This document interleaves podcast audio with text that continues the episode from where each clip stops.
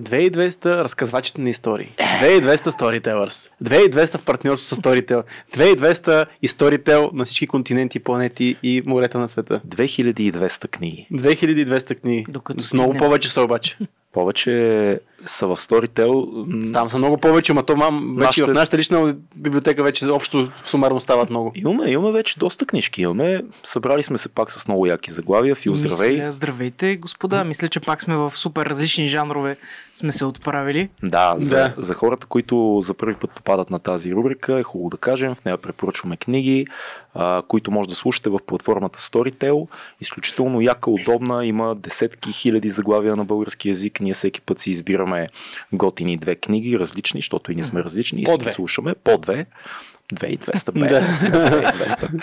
И си ги слушаме и си говориме за тях и ви ги препоръчваме. Пък вие можете в коментарите да ни препоръчате нещо и вие. Филка, какво ти слуша тази седмица? Този Значи, месец. този месец. Това, което съм ви приготвил е доста тематично с месеца, в който изкарваме епизода. То, The Halloween Month. А, да, мале. Реших да вляза в хорър частта, защото нищо до сега не бях чел хорър в а, Storytel. И намерих а, един познат автор и един непознат за мен автор. М. Лъвкрафт е познатия автор, непознатия е а, Робърт Блох, който е писал Психо. И мисля да започна точно с Психо. Защото филма, предполагам тук, че всички сме го гледали. Мгм. Класика, Хичкок. Да. Има и ремейк, между другото, ма забравих на кой режисьор. Ма, така. А, 90 и някой май беше ремейка, да, той май не е много харесан. Броят С- го неуспешен, Да. Да, и да кажем, че няма нищо общо с американски психар също така. Е, хубаво е това да го кажеш, да, ако някой се Да. заблуди. Да.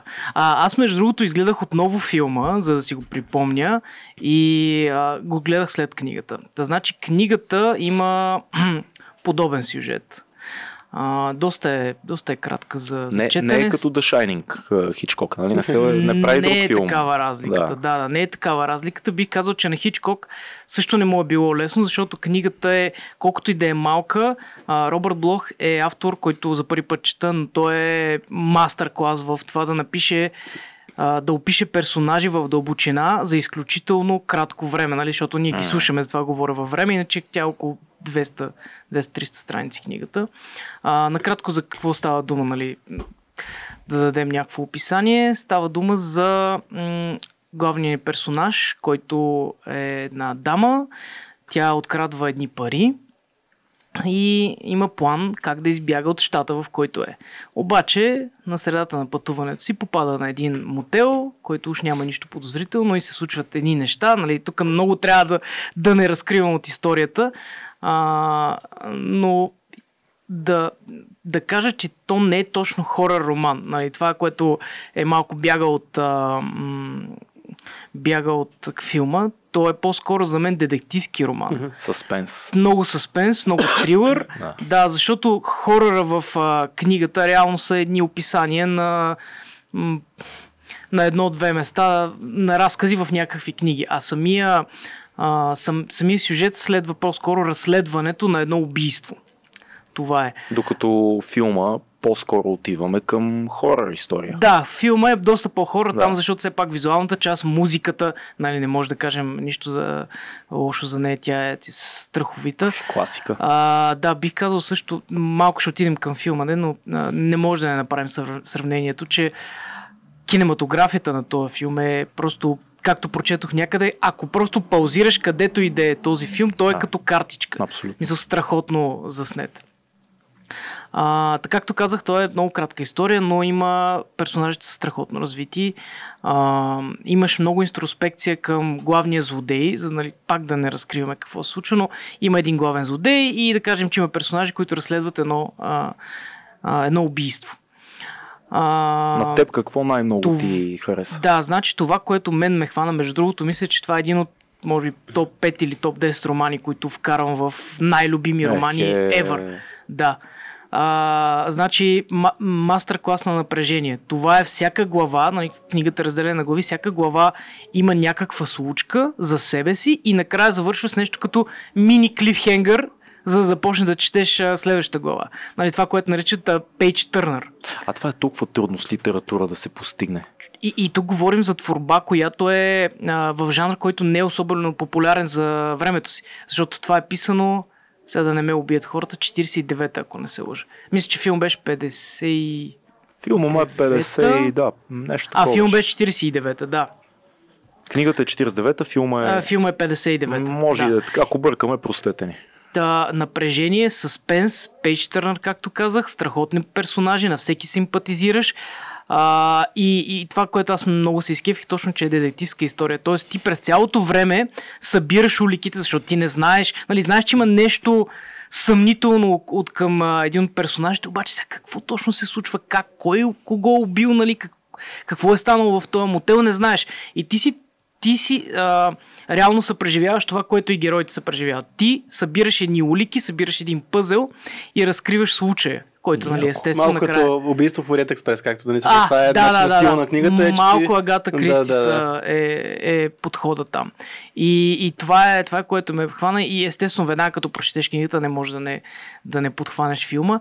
Интересното е, че книгата има нещо като има завършек, има а, как да кажа нещо като хепи ендинг, което не е точно хепи ендинг, и това е малко, има един такъв, как на английски думата е дред, хорър, ужас mm-hmm. на български, не знам дали има точно Тягост описание. някаква, Тягост, да. да. Има една тягостност, която остава след като прочетеш а, книгата и това, което е интересни факти е, че а, автора, не знаех, че е много силно вдъхновен от Лъвкрафт.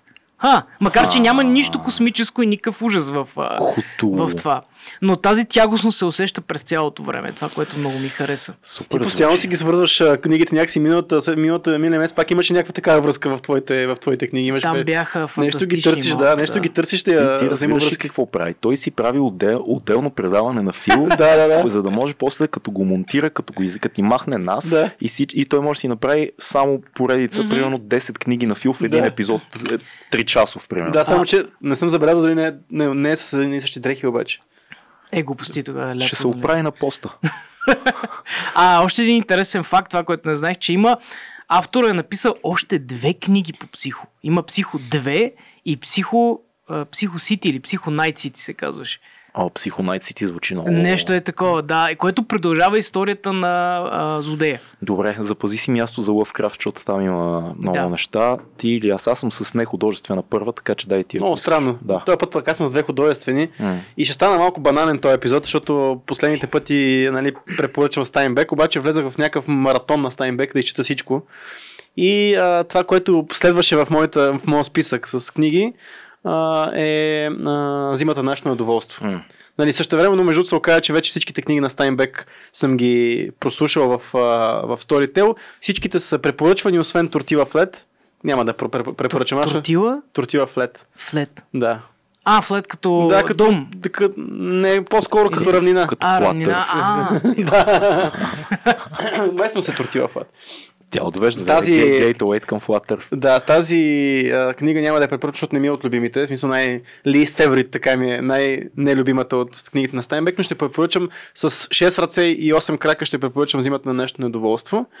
А, истината е, че започнах веднъж, а, не ми, в началото нещо не ме хвана, я започнах втори път и до вече започнах втори път и а, изслушах, защото това се превърна в една от Нали, всеки път те ми градат, нали, казах, че улица консерва ми стана от любимите книги на Стайнбек, сега и а, зимата на нашето недоволство ми стана доста любима. За какво става на въпрос? А, период малко по... Зная, че на Стайнбек книгите са в една и съща местност горе-долу разп- разположени, нали, в долината Салинас, в Лос-Анджелес, нали, в Калифорния са нещата. Но този път време, времето, в което се случва действието е малко по-късно. Малко след Втората световна война. А, и става въпрос за един пич, Итън, който е така има доста знатен род, но след като се е върнал от войната, общото фалира неговия бизнес и в момента работи като продавач в една бакалия. И всъщност той има и много обикновен живот. Има две дечица, а, има страхотна любяща съпруга. Той е най, а, най-добрият свестен и не зъл човек в а, цялото градче. Също времено те са, човек работи продавач в бакалия. Мисъл, не негова бакалия, нещо отгоре, а тази бакалия е била някога на неговото семейство, но този път само работи в нея. И а, той сега не живеят много добре. А, Като пак. повечето герои на Като Стайнбек. повече герои на Стайнбек. Да. В смисъл, че такова ниско, ниво- ниското ниво на, нали, на тази класа, дето на работническата класа, където Да. хората оцеляват. Нямат кола, нямат телевизор, живуркат си, имат си някакви доходи. И така, това е общо дето ситуацията. Но той е най-праведният, добър и не зъл човек и честен човек в целия град. Всички му се чудят колко може, как може да е толкова честен този човек. Той затова е и беден. А, Това е цялата линия на... Всъщност това е целият сюжет на, на, тая, а, на тази книга. Кога морала и честността са свързани с това да имаш финанси, способности да правиш бизнес. Всъщност, доста добър наръчник по правене на бизнес е тази книга по някаква причина. А, В смисъл поправяне на честен бизнес. не по принцип, идеята вътре има много принципи такива на днешни економически отношения Окей, общо взето. окей, да. Но пича, те му предлагат някакви неща да изкара някой лев, той отказва, защото това не е морално. А, идват ама някакви... нелегални неща ли? В смисъл, какви неща? Предлагат му, добре, ситуацията следват. Има един, идва един а, дистрибутор, който му предлага, казва му, ще продаваш нашата стока и ние ще ти дадем с 5% отстъпка нали, на Мгм. самия собственик, обаче виж сега каква е схемата. Ти ще продаваш само нашите продукти Що и, има схема? и ти ще получаваш, ти ще получаваш 5% от всичките тия продажби. Мгм. Ти като човек, който ни свързваш. Мгм. И той казва, добре, аз как ще ограбя от шефа си тия 5%, аз си ги взема за себе си. Това не е разумно. Да. Вика, всички го правят. Нали, той му казва, всички го правят това. И това е един начин да си скараш някой лев смисъл. Принципа на българите. Да. Всички го правят. да. That's just the way it is. Да. Да. Така се прави. Така става. Но пак, той е толкова а, така честен и почтен, че той дори не ми минава през главата това нещо да го, а, да го направи. Същевременно се измъчва от това, че той е от един а, от рода, а, от рода Хори, който е бил един от най-уважаваните хора в Нью Бейтаун се казва градчето, градчето а, град на, градче на бивши китоловци. Дядо му, примерно, е бил един от най-големите китоловци в, а, а, там в местността. В смисъл супер богат род, много уважаван през годините. Те са изградили, реално неговия род а, изградил а, Мгм. Но той в момента е просто продавач в, в бакалия. И той много, нали, е, много държи на името си. И много, същевременно пък много го тормози, че той е от рода Холи, пък е обикновен продавач в бакалия. Че не е успял Да, че по, по-скоро по се е провалил. на семейството. Обаче постоянно му се отварят едни възможности той да изкара някой друг лев. Постоянно има някакво нещо, което се случва около него, има възможност да изневери на жена си. Има възможност да излъже. Има възможност да се здобие с някакви... Обаче той постоянно не го прави, постоянно не го прави, постоянно не го Аз имам прави. въпроса. Има ли възможност, отдава ли му се възможност да направи нещо по-голямо от това, което прави в момента? Защото ти казваш да изкара пари, нали? Това са един вид възможности, но неговото поколение има по-знатни явно хора. Да. Но отдава ли му се някаква възможност, която той просто не хваща, защото си каза, е, какво сега ще занимавам тук? Да, има такава възможност, която е да забогатее страшно много, в смисъл да... Това Отдава се една много голяма възможност. Той е много добър приятел, почти брат с, пия, с пияницата на грачето. А той има едно, сега много издава май, ама а той има един много така имот, който е поради различни причини е много така а, апетитен Мгм. за, всички, за всички, които биха инвестирали в, в града. А не я издавай цялата. Няма да не опитвам се да опитвам се да давам. Е, не, това не, не мисля, че е чак. Но то на, на него му се отдава възможността по някакъв начин да присвои този имот Мгм. и сега дали ще се... Сега, има пречупване в персонажа. Идва, има пречупване в персонажа, нали? Не може един, няма да е интересен, интересна книга, ако този персонаж да през цялата книга, през цялата книга е добър, хрисим и накрая нищо не му се случва. Да. А, но пак искам да, да кажа за пореден път Стайнбек колко добър, а, добър а, разказвач на истории, добър а, така, как хубаво гради сюжета. Аз като читател не знам през цялото време, как, на, въпреки че книгата е изследва единствено лупата е върху този човек. М. Нищо друго няма значение. В смисъл, каквото му случва на него, ние го следиме само него. Аз много обичам такива филми. Ти много, го- да, Мгм. ти Да. почваш да се влюбваш в този човек, да го познаваш, да, го, да си говориш с него, Мгм. обаче ти не знаеш как ще постъпи този човек до последно. И това е много якото, защото а, накрая това, което той прави, а, е нещо, което ти не очакваш през цялото време, въпреки че връщайки се назад, всичко отивало на там. Добре, аз имам въпрос. Героя наивен ли е или просто по-скоро абсолютно наясно с това, Абсолютно което наясно. е пред него и избира да направи... Никаква наивност няма. Да. Той е един от най-интелигентните хора, в, в, нали, един от най-интелигентните персонажи в тази книга. Той е страшно умен, страшно знае всяко, всяко нещо, което му се а, представя като възможност. Знае, че това е начина по който много неща могат да се променят след това. Тоест, той съзнателно прави моралния избор. Точно така. Въпреки, че а, е в кофти социална позиция по критерия на семейството си, въпреки, че губи, въпреки, че не Да. стигат парите, той избира да... Обаче има някаква чупка някъде. Оставаме никога, на... никога не може един човек да, е... И има обратна логика, нали? В, в повечето книги, нали, като правиш добри неща, би трябвало да ти случат добри неща. тук някакси има обратното. Когато почваш, когато почваш да правиш лоши неща, почват да се случват на тебе хубави неща. God И е много, е, много объркана. Мисля, че пак отново, Стайнбек просто, който не е чел книгите, то цялата му вселена е една такава, едни бедни работнически, една бедна работническа класа в долината Салинастан, в нали, този район на Калифорния, където а, всъщност се оказа, че много неща са случвали през годините. Нали. Идеята е, че как им се отразила войните, как се се отразяват, как се на цялата индустриална революция, Точно, коя, да. за която си говорим, как им се отразява а, приватизирането на имотите и по-скоро влизането на банките. М. А реално това пък нещо, което става въпрос други книги на Стайнбек. Всъщност, това са едни работяги, които а, оцеляват по някакъв начин. Е, и авантюристи до голяма степен, и чешити, изобщо тази ирландска жилка, която имат повечето от тия Да, да, хора. да. Те, те са такива, палят се, Да. страстни, страстно обичат, страстно мразят, жестоки персонажи. И никога нищо не е честно. Да. Да. викаш, правиш добри неща, получаваш. Да, така че е уникално. Да. уникално просто е много добре построен сюжет.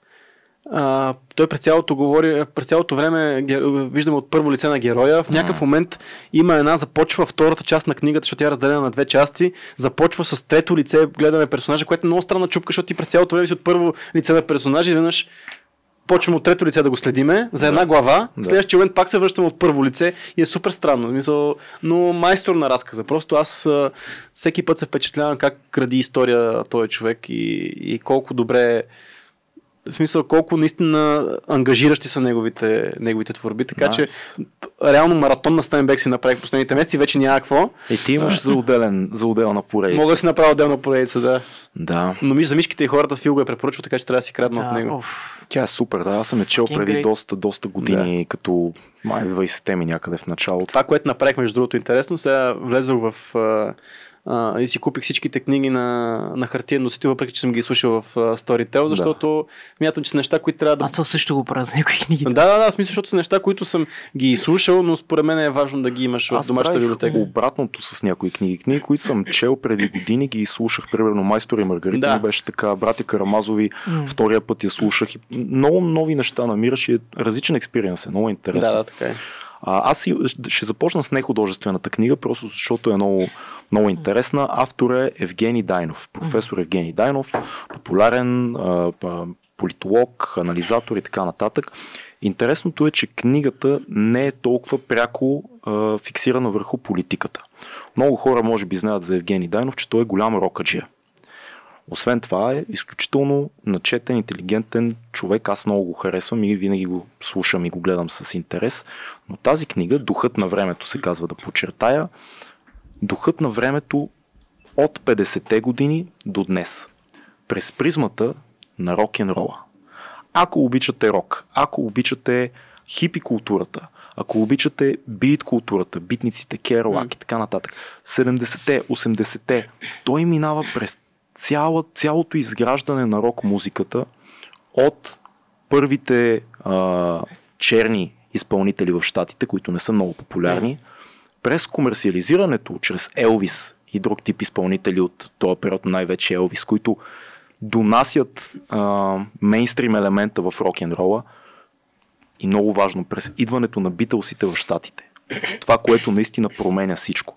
Всъщност Евгений Данов много успешно успява да свърже философия, социология, политика с музика и а, социални движения. Много интересни наблюдения. Аз сега съм на средата, тя е доста дълга книга, 15 часа, но е много добре написана и всичко се разбира перфектно. Няма, няма нужда човек да има някаква академична подготовка и така нататък, за да я чете. Той казва, мечтата на, на, на първите хипита е да, всеки да има своята идентичност, всеки да намери своята собствена идентичност и да бъдем заедно, уважавайки се такъв какъвто си бял, черен, мъж, жена и така нататък. Проблема е, казва той, че всички тези битки, които в момента виждаме тяхното ехо, всички тия разделения на, на, на принципа на идентичността, идват от това, че мечтата на хипитата не се случва. Не се случва. Ти имаш М. твоята идентичност, аз моята, сега сме всички заедно. Случва се, ти имаш твоята, аз моята, аз съм с моите, ти си с твоите. Да. И така с това започва да се обърква 70-те години. И следва много, много внимателно той как всъщност цялата рок култура, която започва 50-те и всъщност това, което наричаме 60-те от 66-та нататък с идването на битълсите, цялата рок култура е някакъв отговор на консумеризма на предвоенното поколение, преди 50-те. Тези млади хора, които казват, не, не, ние няма да живеем този живот. На работа, вкъщи, Мгм. заплата, семейство, ние искаме нещо друго. Ние искаме утопия, ние искаме мечта, ние искаме мир и любов. Ние искаме да живеем много интер... впечатляваща книга, защото той казва в началото не е ясно какво точно се търси. После системата, когато излиза Елвис и други бели рок изпълнители, натиква рока като младежка култура. Легализира го. Казва, Да. това е младежка мода. Да се оправят, и имаш, имаш, да, имаш право да си, да си бунтар, докато си млад, но после влизаш в а, коловоза на Да. големите хора и Да, започваш те работа. обесценяват реално. И тогава идват несериозно. битълсите. Идват битълсите и променят всичко, защото те казват, не, не, не. Ние не сме тук за малко младежка култура. Ние искаме да променим системата. Изначално е грешна цялата система. И оттам започва всъщност голямата рок-н-рол революция на 60-те години, Мгм. когато в един момент едни млади хора осъзнават, че има много за поправяне в самия свят. М. И е, в началото е много утопично, мир, любов и така нататък, но се появяват и много по-адекватни неща. Критикуване на правителството заради войни, които води, нали, Виетнам и т.н. нататък. Да, да. Преразглеждане на това, кое е ценно в живота, от колко неща имаш нужда. Той много пише за консумеризма и самата идея, че нещата, които имаш, определят щастието ти. Това е ретро идеята. Мгм. Между другото, ние живеем малко в такъв свят в момента. Да, да. Това е забавното. Не, тия млади хора казват, не, не, не, не е нещата, които имам, а хората, които са около мене, изживяванията, които имам. А, много интересно, аз не знаех много неща за историята на битълсите. Всъщност, битълсите стават това, което са като визията, ранните битълси, преди хипи периода. Като нали, косите и костюмите, те започват да изглеждат така в Хамбург. Преди това, когато са в, а, в Челси, Мгм. а, не, бъркам Не, града. а, Ли- Ливърпул. Ливърпул, точно така. Когато са в Ливърпул, те по-скоро приличат на а, а, типа момчета от а, филма Брилянтин, да кажем. Мгм. Заресаните коси и кожените якета. Да. Отиват да свират, мисля, че две години изкарват по клубовете в Хамбург и там се срещат с една мадама, която е фотографка, която е част от едно движение на а, альтернативни пичаги и момичета и момчета, които, които са немци, но са повлияни от френските екзистенциалисти. Те четат Е, Камю. Камю и, и цялата, цялата компания. А, и, и тая мацка фотографка казва, тия момчета от Ливърпул бяха супер готини, но изглеждаха като някакъв дериват на Елвис. И, и вика, ние ги интегрирахме в нашата немска компания, нали? Е, и, и аз им казах, трябва малко по, нали, този стил на обличане, той е. Аз си забравих името, на който чете, който слуша книгата, ще чуе. Прави изчистените линии, косите. Те в един момент за- започват да приличат на, на, на Камю, като, като вид, нали, като визия. И ти си казваш, чакай, чакай. Рокаджиите от Ливърпул отиват в Хамбург, където срещат група младежи, които са повлияни от фр- френските екзистенциалисти и това обръща всичко. И след това тия младежи отиват в Америка, където започва истинската рок-н-рол революция. Брутална книга. Между другото е много интересно да види човек как всъщност в Штатите хора като Чък Бери, който е едва ли не бащата на рок-н-рола, той е бил изключително сегрегиран, изключително ам, нечестно отношение има към него и всички от това поколение от, от чернокожите от 40-те и 50-те години като процент на продажби. Има една история на Чък Бери как отива, забравих коя песен беше една от големите му хитове, отива да изпълнява някъде в юга, наемат го, да изпълни песента си в някакво голямо заведение, да има концерт. Само, че те не са виждали той как изглежда. И той отива, това е, това е 62 година примерно, това не е 30-те. Отива Чък Бери и охраната му казва, не, ние цветнокожи не пускаме в заведението. Ще има концерт на Чък Бери. Той казва, ма, аз съм... А, казва, не, няма как да си ти. Това е кънтри клуб, това е Да, кънтри да. музика. Така, не, не, не, кънтри, това е рок-н-рол и аз съм Чък Бери. Не го пускат. Да. И той, и той разказва как чува, той е пред клуба, чува отвътре кофти кънтри група, която прави неговите песни. Всъщност те си извикали локалната група. Е, баси. Много интересен друг, друго наблюдение, което днеска слуша, когато започва движението за правата на, на черните, на цветнокожите в щатите, черните пантери и така нататък. В един момент жените в а, а, движението за независимост, жените се разбунтуват вътре в цветнокожото движение и казват, чакайте, чакайте, защо ние се борим за независимост, всички, нали, като етнос, а ние само готвим, правим кафе и, и, Не. и се огуваме. И един от лидерите на, на цветнокожите казва, къде е място на жените в нашата организация? легнали по гръб. Това казва. И от това нещо всички цветнокожи жени се еманципират и си правят тяхно движение. Майко, още И се отцепват и започва движението на жените заради това, Да. че те са сегрегирани в... Вътре в тяхната си организация. Да, да. Изключително интересно. Как се отразява музиката? LSD-то, когато идва на, на мода, как обикалят ни групи хипите и раздават на всички млади хора LSD. А, до, до какво води това като литература? Битниците, а, Керолак, Алан Гинсбърг, джаза. Той казва, преди Битълс да дойдат, преди Битълс да дойдат в Штатите, никой не свързваше музиката с социалните процеси.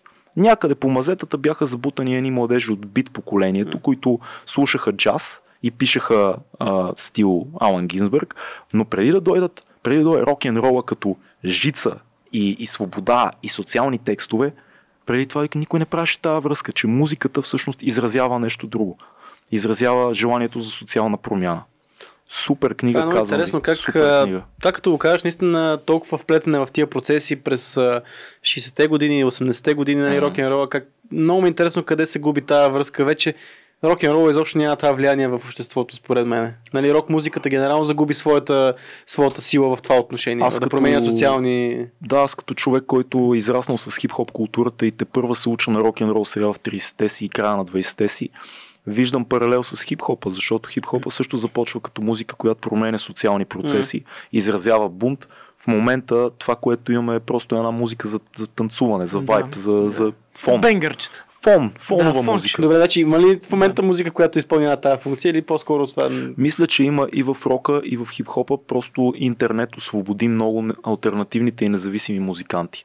Тоест ти в момента нямаш нужда от мейджор лейбъл, ако искаш да достигнеш до много хора Да. и можеш да, М. можеш да вкараш своето виждане за живота и своите послания в музиката си. Мгм. Вече се освобождаваме лека по лека от корпорациите в това отношение. Има други проблеми с разпространението, че трябва да минеш през Точно. Може да достигнеш, ма дали ще спечелиш Да. пари и колко. Но препоръчвам книгата с две ръце, ако се кефите на, на рок задължително, ако а, се чувствате по някакъв начин част от ехото на движенията за свобода, а, свързани с хипитата, с битниците и цялата тая култура.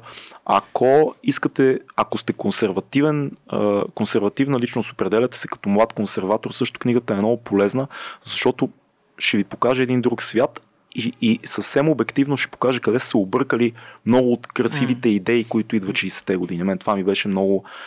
Надявах се Евгений Дайнов да не е цветя и любов. М. Нали? Не, не, той много, много точно диагностицира къде се обърква мечтата и как се стига до това в момента всеки да вика моята идентичност е най-важна, моята свобода мутира цялата идея. М.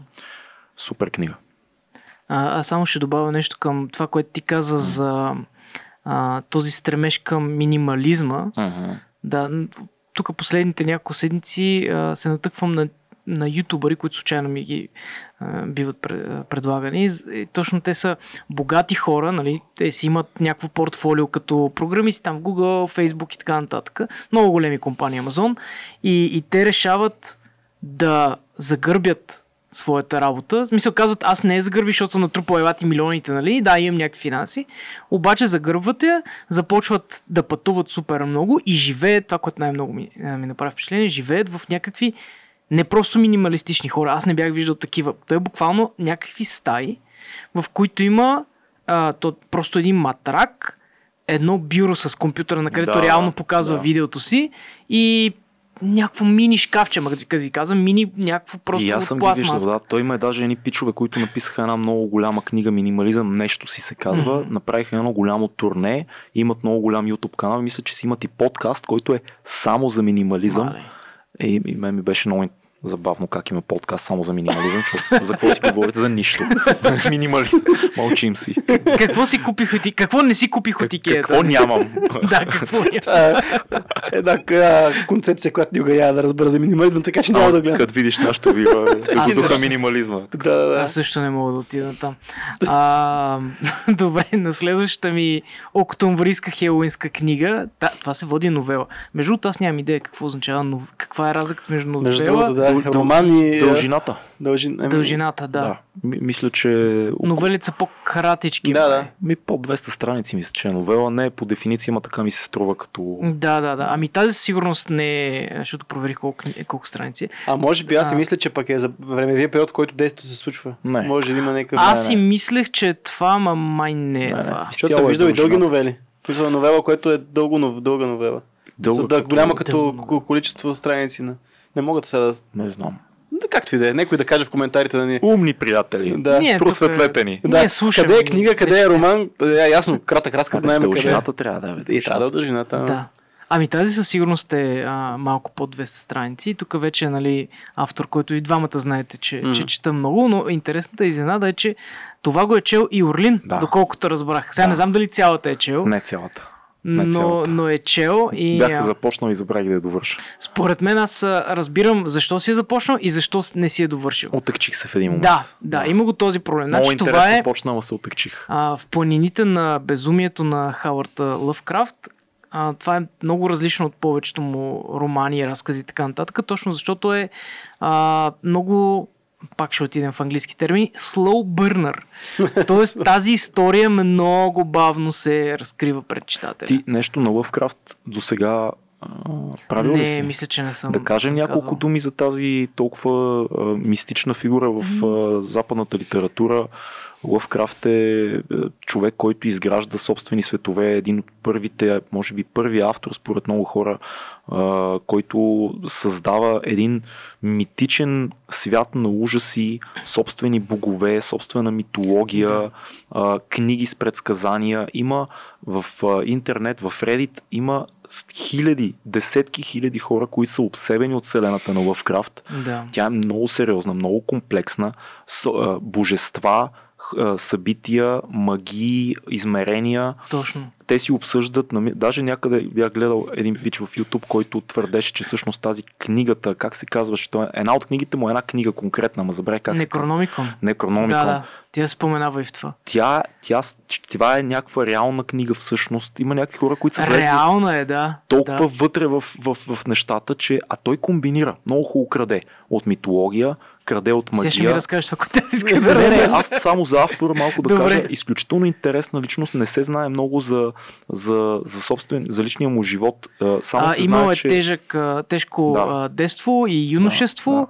Бил е много отритнат, т.е. бил е голям самотник. А, И- починал е доста рано. Да. Мисля, някъде около 40, ако не се лъжа. И там има някакви теории, между другото, за смъртта му, дали не е свързана с това, което е писал. Да, чел съм разни интересни не, неща. Мисля, че... Не знам.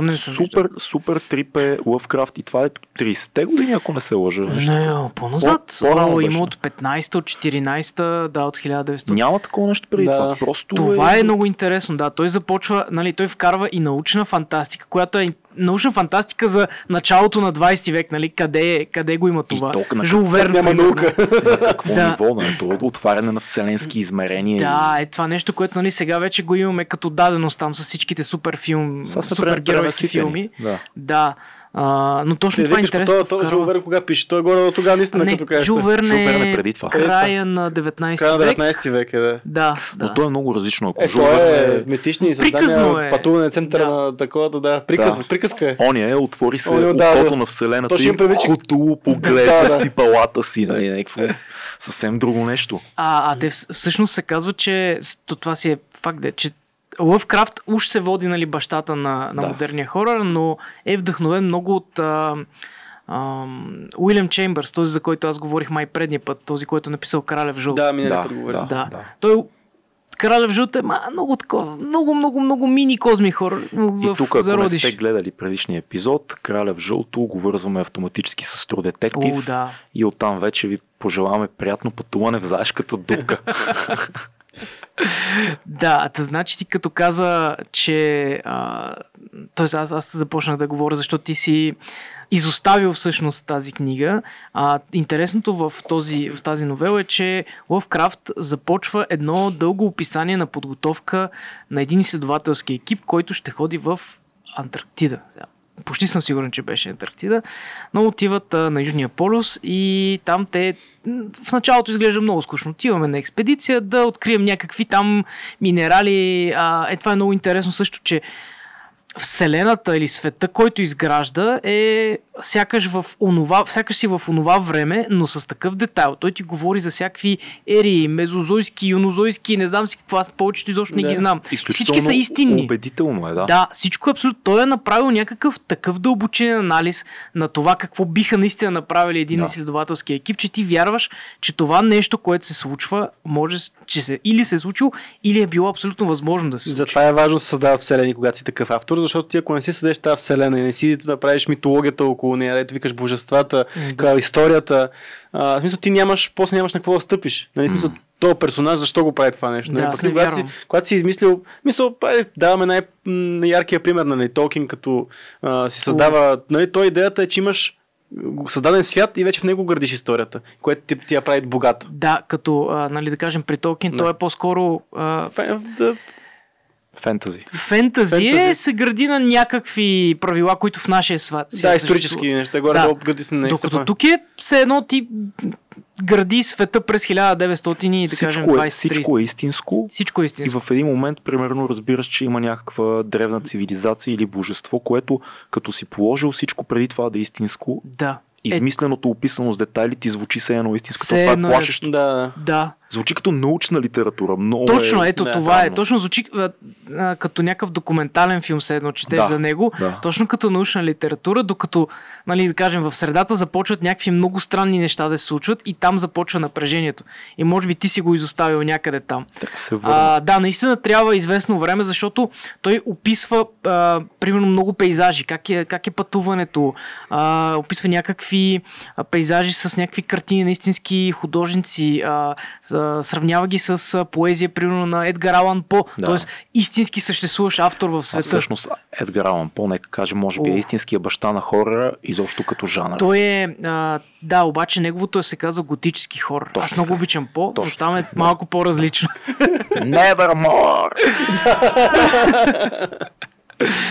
да, а, как, какво да кажа още, за да не разкрия. Значи, Нърди, нърдикаст епизод пореден. Това не е, това според мен не е нърдски а, роман, защото м- хорора вътре даже не е толкова някакви гносоти или гадори, гадни чудовища, по-скоро е пак тази тягостност. То има нещо там, което е живяло преди нас Да. в, а, на Южния полюс, някаква цивилизация древна, има някакви ужасни тайни, които нали, разказвачът ти казва, че ако хората ги достигнат, това ще бъде края на човечеството за винаги. И тия тайни са свързани направо с други божества, с някакви същества, които ще дойдат от, от други измерения, ама не са извънземни, разбираш, те са от Да, те са next level. толкова, а, как да кажа, не, не, м- не може нашето съзнание да ги обхване, че който се сблъска с каквито и да е тайни, той полудява. И Затова винаги в, Да. в повечето а, персонажи на Лъвкрафт са хора, които нали, търсят тази истина. Те са учени, да кажем, или писатели. Те търсят това неизвестното. Това е супер интересно и на читателя, но винаги знаем, че като когато стигнат а, тази тайна, те полудяват, защото просто нашето съзнание не е достатъчно. Не знам, що се сетих за uh, The Mouth of Madness, устата на лудостта. А, да, На- ето, добре, че ми... как се да, казваше? Сам Нил е главния. А, Карпент, а, Ка- Карпентър. Карпентър, да.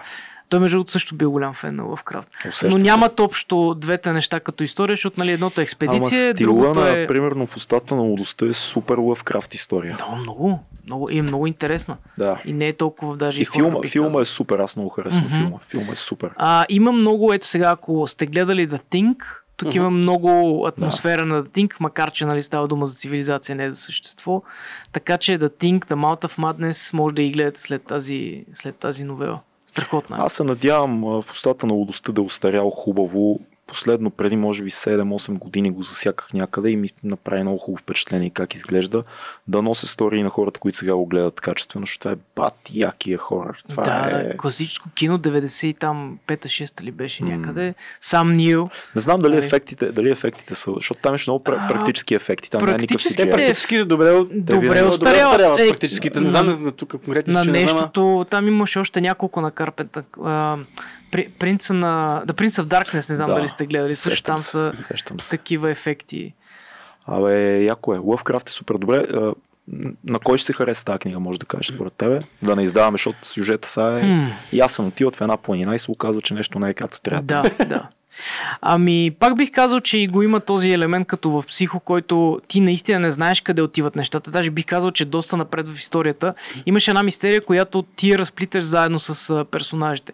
А, имаш ги тези протяжните а, описания на, на всяко деталче на тази цивилизация. А, така че си мисля, че, мисля, че на хората, първо естествено на хорър феновете, това е ясно. 100%. Да, на хората, като обичат трилъри, мистерии, а, хора, които искат Ма да прочитат за... а, slow burn трилър. Да. Нали, има една такава категория в Netflix. Slow burn Е, той трилър. да каза, той е... А? Да, споменах Той е Слова. вече. Да, да, да. да. Да, и може би хора, които обичат да четат за...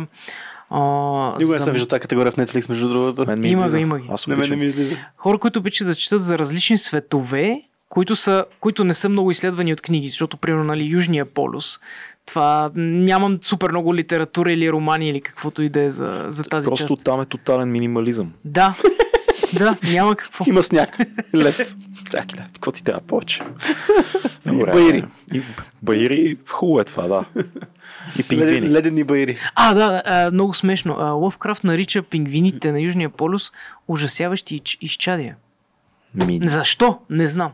Те, а за всички други бих казал, че са сладки пингвините. Нали? в неговите очи. Те са ужасяващи. Те, не- те не убиват никого пингвините. Те са добрички. Те си правят- те но са Те ужасяващи. си правят пингвинските неща, обаче са ужасяващи изчадия. Това малко е потиснат е бил този човек, според мен.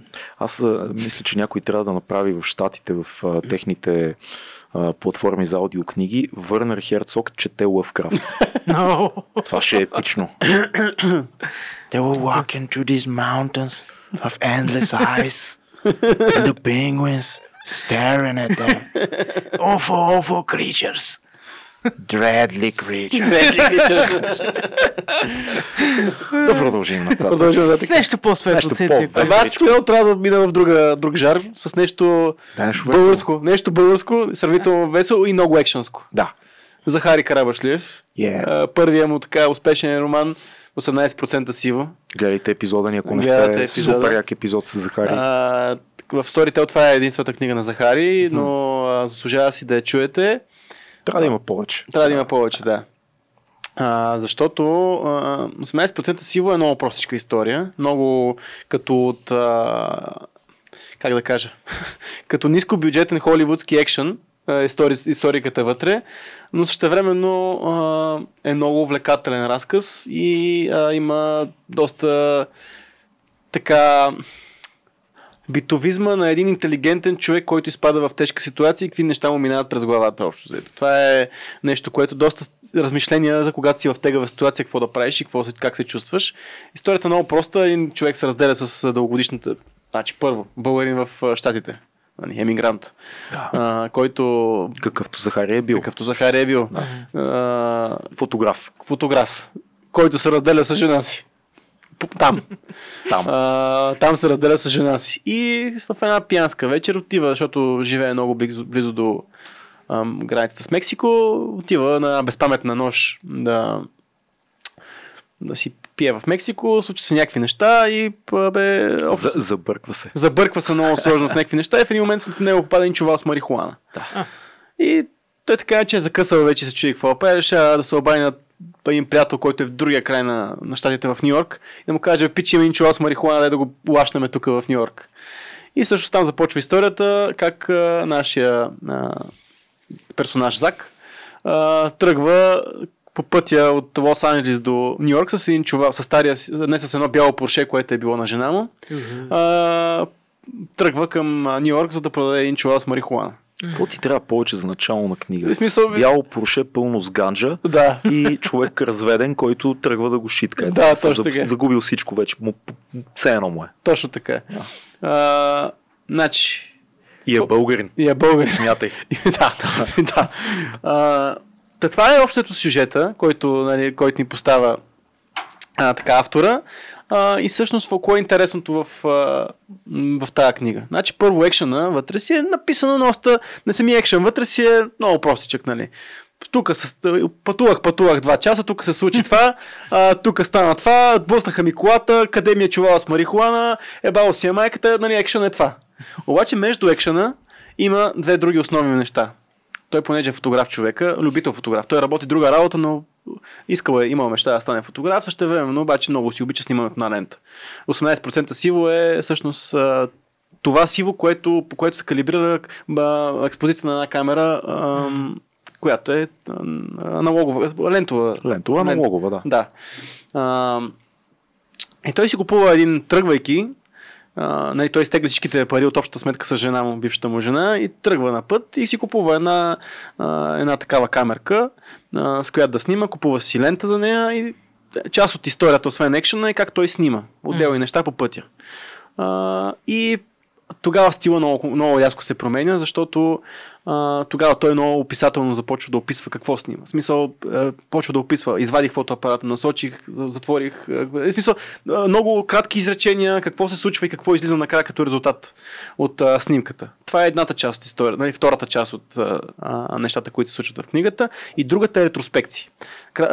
Адски много ретроспекции, спомени за живота с Стела, жената на, на Зак, която, а, с която се разделят. Как са се запознали, а, как са заминали за щатите, как, как са а, живяли в началото, когато са били гладни, как, как е започнал той работа, а, тя, че му е била музата. Реално на на рандом места в сюжета, който е пътуването до Нью Йорк с марихуаната, се появяват тези а, така, ретроспекции, които връщат назад във времето за историята и живота на този човек. Нали. Той е в една ситуация, който е един пич, който е намерил един чувал с марихуана, евентуално убил човек там, за да по някакъв начин да вземе тази марихуана и е в много тегава ситуация, но ще време ти се връщат назад историята на този човек. Как е стигнал до там? Как изобщо се е стигнал защото ние започваме, те се, разделят, те се разделят в, в първата глава на, на книгата. Обаче през цялата книга ние се връщаме до това как се е стигнало от тяхната раздяла. Да. Как, как е заобичал фотографията, как е заобичал стела, как кога нещата са почнали да се предсакват. той какво е сгрешил, тя какво е сгрешила. Така че... Той, между другото, Захари Карабшлиев много често използва този прием в книгите си. Две-три паралелни да плоскости да. на време и стилове, които са различни. Стил, различни стилове, да. В Хавра е точно така. Mm. Там имаш две времена исторически, но и, и стилистиката се променя, а главният герой от сегашното време разказва в ретроспекции за живота си преди това. Той е цар на това. Но просто наистина най-важното, освен че се променя плоскостта, както казваш, стила се променя. Това е нещо, веднага разбираш. Дори. Което само ни показва какъв майстор е. Между другото и с. Нали, знаете нещо, много често, когато има много такива ретроспекции, описания, различни начин. Много често ти можеш да се загубиш в къде се намираш в книгата. Да. А, тук нямаш този проблем. Защото веднага, в момента, в който слушаш, дори да примерно, се замисля някъде и започнеш и слушаш нещо, само от стила, от стила ти разбираш в кое време си. Е, това е супер. А, което за аудиокнига смятам, че е магическо и е страшно готино преживяване. Абе, има книги, които са много яки за четене. Но, нали, и тя, това е със сигурност. Има книги. Нали, и това със сигурност е една от тях. Да. Но има книги, които са специални, пък много яки за слушане. Нали? Да. И това смятам, че е една от един шедьовър за слушане, защото пак историята е проста. Няма някакви много сложни, сложни философски размишления. Нали? Има ситуация, има ретроспекции, история, има размишления по тази, нали, все пак историята на един човек го навява някакви размишления. Защото да. то се... Има и някакво действие на снимане, което е много по-артистично за човек. Ме знаеш какво ми хрумва, че понеже е фотограф Карабашлиев и реално той сякаш използва стила, както се използват различни обективи или различно осветление, различен, различен начин на снимане в филмите. Да. Нали? Е, епоха е друг цвят, примерно, да. или друг ключ се да, снима. Да. Той така работи с стиловете в литературата, което е много впечатляващо и много трудно, mm-hmm. защото всеки си да, пише да. по негов начин, да покажеш техника така и двете да са mm-hmm. убедителни. Това е, трябва да си много добър. Да, така че силно препоръчвам за слушане. Нали? Mm-hmm. В смисъл, това е... И тя не е много дълга, тя е кратичка. В смисъл, те спокойно така може да се насладите за няколко, за един уикенд мога да опатката и да преживеете. Смятам, че човек много, много това са две книги, и двете книги, които препоръчах, са много фокусирани върху един човек и върху тя, неговата история. И, и в двете книги може да се преживееш това, което се случва в, в сюжета, но в 18% сил, сило много повече, защото ти много по-лесно може да се поставиш в ситуацията на, на този човек. Нали? Всеки си е представя в някакъв момент, ако му падне чува с марихуана в колата, какво ще прави, нали? Предполагам. да, Или с нещо по... Някои хора сме си представили. Или с нещо по-скъпо, цеци. Прах. По-романтично е с марихуана, защото е някакси по както казват някои хипи хора, близо до земята, брат. да, да, има там едни си реже лимони вътре, ябълки, за да се уважнява марихуаната, че е чул от някъде. Той човек е даже не е потребявал марихуана. Тук е момента Да. да препоръчаме и нашия епизод с Димитър Карагегов от а, Liberty 420, движението за легализация на марихуаната в България, което ние подкрепяме естествено, защото сме либерали. Либерти. Либерти. Много ме кефи как вие имате а, свързаност между вашите книги, моите са тотално рандъм. А, втората ми книга е на автор, който вече съм препоръчвал веднъж. Великия, огромен, легендарен Виктор Пасков. Обожавам този писател, направо ме разбива всеки път. Миналия път препоръчах а, балада за Георги Хених, М. книга, която много хора познават. А, гледайте епизода, аз съм омагиосан от тази книга. Тази книга, която ще препоръчам е по-малко известна, но да кажа, има Германия, мръсна приказка му е много популярна книга, Анатомия на една любов му е много популярна книга.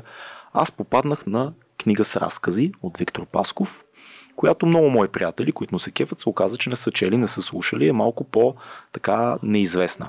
Казва се Гледната точка на Гоген. Гоген, знаете, е голям художник. Това са около 12-13 разказа, къси, ударни, по под 10 минути всеки. Абсолютно различни са като сюжети, не са свързани. Единственото общо е, че винаги Виктор Пасков пише от а, първо лице, едва ли не. Той е преживял тия истории. Той много често пише за живота си в Германия, където е прекарал дълго време.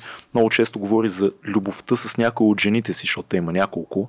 Много често разказва в разказите за творци, които познава. Примерно за главния разказ Гледната точка на Гоген. Гоген е един а, художник, тотално неизвестен, не истинския Гоген, а той от разказа, който живее в едно мазе. Той го среща на един прием, напиват се безпаметно, он не го води в мазето му, показва му едни гениални картини, които не иска да продава, просто си ги пази. Виктор Пасков му казва, човек, това е страхотна работа. Към не, изобщо не ме интересува. Аз, аз ги рисувам за честа, аз ги рисувам за да покажа, че някой ден ще ме открият, има и такова изкуство. Е, такива едни бухемски, бухемски разкази са. Виктор Пасков е майстор на реализма, примесен с един много топъл патос. Една много голяма топлина има във всичките разкази. Много често става дума за коледа, за спомени, за някаква любов, която останала много далече, за приятелство. Разказите, които много ме впечатлиха. Първия е за комара Никифор. Комара Никифор.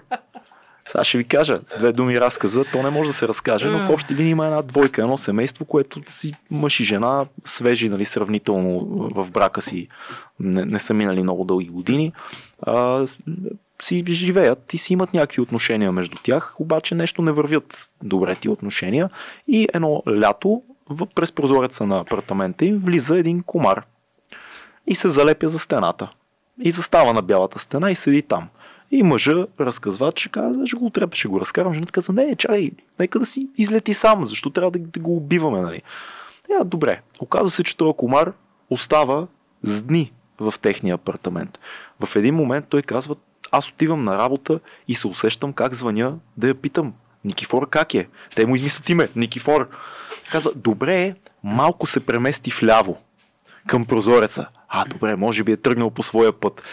Тече една такава заигравка, все едно им става като дете. Това Мгм. като, като тема на разговор, като повод за сближаване, обща грижа. Да.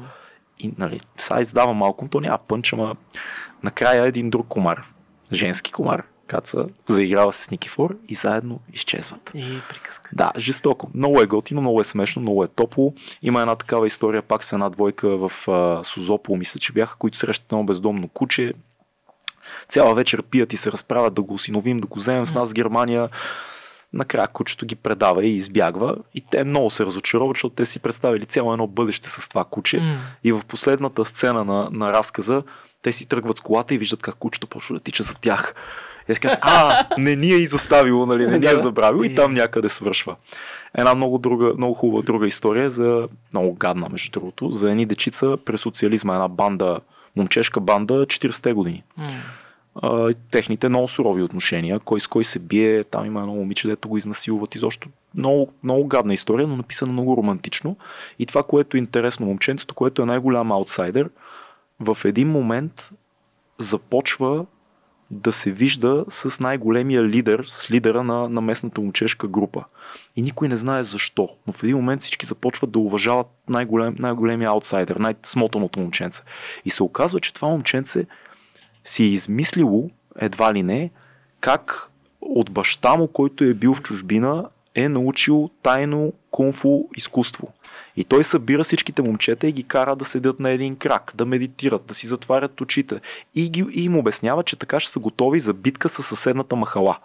И всички му вярват до момента на битката, когато отиват и съседната махала ги смазва, защото той им обяснява как с едно докосване ще парализираш врага, нали, как с едно движение падат четирима и те вярват. И, и, и накрая, естествено, ги набиват, момчетата набиват приятелчето да. си, изнасилват ти едно момиче и завършва е, така, малко и, и, и, завършва с самоубийството на това момче. Тоест, Виктор разказва, не, не става, не става, не се разваля, защото Айде, може би то съм го развалил но има още, има още 16. Но това, това, което искам да, да кажа е, че са много кинематографични. Ти виждаш всичко, звучи, което Виктор звучи, Пасков да. пише. Много са, не знам как успява да е едновременно реалистичен и, и, и брутален и а, а, твърдо да е всичко, което четеш, да има такава топлина и такава една, такова усещане за любов, за, за патос по готиния начин, за топлината между хората. Не е това студено, дистанцирано, реалистично писане на нихилистично такова. Такова е гадно е, това е живота. Mm-hmm. Не, не, гадно е, всичко е много гадно и някъде там един кошар, примерно, донася там на едно момченце нещо на коледа, сега няма да издавам.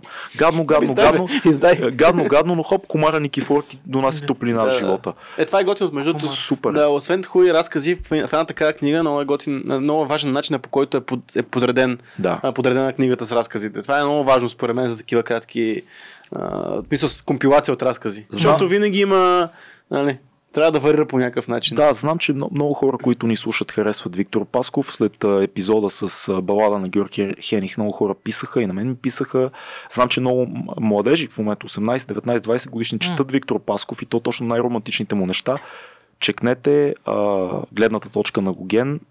Много ще ви хареса и е много добре прочетена и изобщо магически експириенс 100% препоръчвам. Има ли нещо магическо или фантастично в тия разкази? не, интересно ми, аз стимам към моята тема, хора. Не, не, не, не, бих казал, не бих казал, но на моменти е, самия персонаж си намира магията. Mm-hmm. Тоест, то е такова каквото е, но м- уж не е магическо, но ти се струва магическо. Много е интересно. Да. Това с кучето звучи много, много филмово. Всичко му е много филм. филмово. Всичко му е... А, той е писал сценарий, между другото. Аз и миналия път казах, Виктор Пасков е, а, освен голям автор, той е писал и сценарий, а филма а, Ти, който си на небето, на Дочо Буджаков, режисьор, е по сценарий на Виктор Пасков и всъщност това е филма, по кой, а, който е по а, балада за Георг Хених. Mm-hmm. И между другото е разкошен филм. Много, много точно и много, много убедително е разказана тази история от книгата визуално. Доч Буджаков много майсторски филм е направил там. Просто шапка му свалям. Супер. Тази история с кучето на мен ми се е случвала, между другото, да кажа. А? Тази история. Те ми чу, че има хора, на които се ми случва тази история с кучето. Идва едно куче бездомно. Не, то ме беше бездомно, ми такова очевидно имало стопани, някога ме изоставено изглежда и си правиш планове за него, вече трябва да го спасяваш това куче. Те го хранят с кремвирши. Да, да, да, и следващия момент то, си намира собственика му и да, да, кучето им... Ти ме заеба за три дена, обаче ти си ми собственик и отивам при теб. То даже е по-лошо, не си намери собственик. То се оказа, че разиграва това куче трик. А, прекрасни книги, дами да. и, и дами и господа и господа. Дами, да. и това се изрязва така. Дай Боже повече дами в този подкаст, вече ги бълнуваме. А, не иска да кажа всъщност, че доста филмови неща и доста филми вдъхновени от а, нашите книги, което означава, че ето хората могат да разнообразяват с аудио, с а, текстово и с визуалното изкуство. Супер книги този епизод. Да. Слушайте Storytel. Бъдете живи и здрави. Ние ще се завърнем отново. Цеци, финални думи? Нямам. Четете яки книги, слушайте яки книги и гледайте яки филми, очевидно, защото и, и, и даже са екранизирани доста голяма част от тия книги, които споделяме. 2200, я, я, бе, чао! Айде да хода.